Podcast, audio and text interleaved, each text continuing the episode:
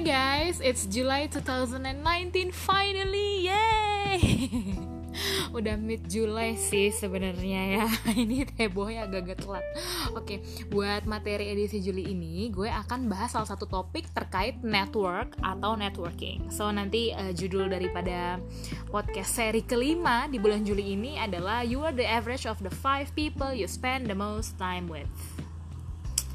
Pernah denger kan ada quote yang bilang It's not about what you know, it's about who you know. Dipikir-pikir tuh bener juga. Dalam hubungan bisnis atau pekerjaan yang melibatkan banyak orang Atau interaksi sosial Mau gak mau, suka gak suka, network akan mengambil peranan penting. Prestasi dan etos kerja baik dibarengi dengan network yang bagus, kenal sama orang-orang yang tepat dan berpengaruh, itu akan mengeskalasi dengan cepat karir atau peluang bisnis Anda in this complicated world well the, well, well the fact is ya kita nggak bisa hidup tanpa orang lain.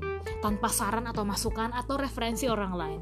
Nah di sinilah pentingnya networking setelah kita tahu betapa pentingnya networking buat karir atau bisnis kita, mungkin next question kita adalah gimana caranya bisa membangun network atau bergaul baik dengan banyak orang atau orang-orang tertentu. Karena emang challenge networking itu adalah gimana kita bisa temenan atau menjalin hubungan sama orang baru yang bahkan sebelumnya belum kita kenal. Mungkin buat yang extrovert itu sesuatu yang gak terlalu sulit, tapi gimana buat yang introvert? Nah, saranku tuh cuma satu sebenarnya, build sincere connection. Ini menurutku adalah salah satu cara yang paling paling ampuh. Pokoknya lu build sincere connection aja. Koneksi yang tulus koneksi yang niatnya baik koneksi yang gak palsu koneksi yang niatnya bukan yang enggak enggak tapi emang bener-bener buat kebaikan bersama. Bukan cuma kebaikan pihak uh, di pihak kita doang ya tapi mutual sincere connection. Jadi ada hubungan uh, saling yang yang tulus yang yang niatnya sama-sama baik untuk kedua belah pihak. Bukan hanya menguntungkan kita doang. Nah how to connect with people? Simple aja menurutku tadi balik lagi build sincere connection. Koneksi tulus tanpa ada maksud buruk atau embel-embel apa pun.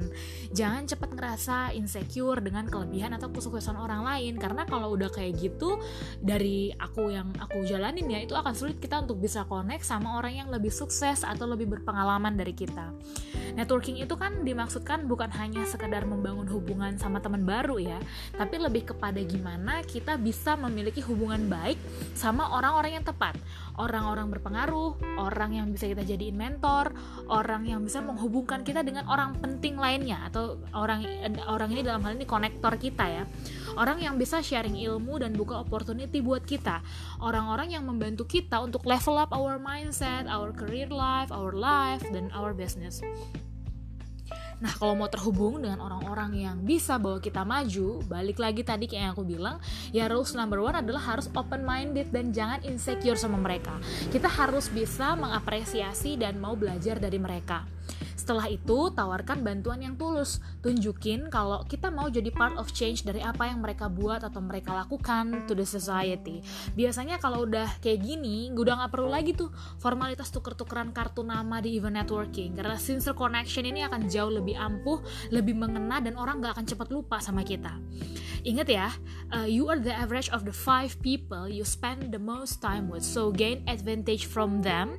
Of course in a good way ya, maksudnya jangan ada kepikiran mau ngutang dulu atau manfaatin orang yang baru dikenal ini karena dia uh, sukses banyak duit atau punya kenalan orang-orang beken. Jangan ada niatan kayak gitu di awal karena it's a big no no banyak teman it's good ya dan emang harusnya gitu. Tapi terhubung dekat dengan valuable people.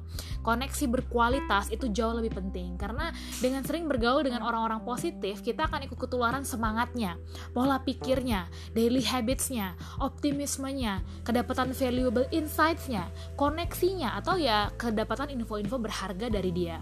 Dengan orang-orang begini kita dapat double impact di pertemanan. Dapat pertemanan, dapat juga benefit positif, ketularan uh, apa namanya uh, habit-habit yang baik dari orang tersebut.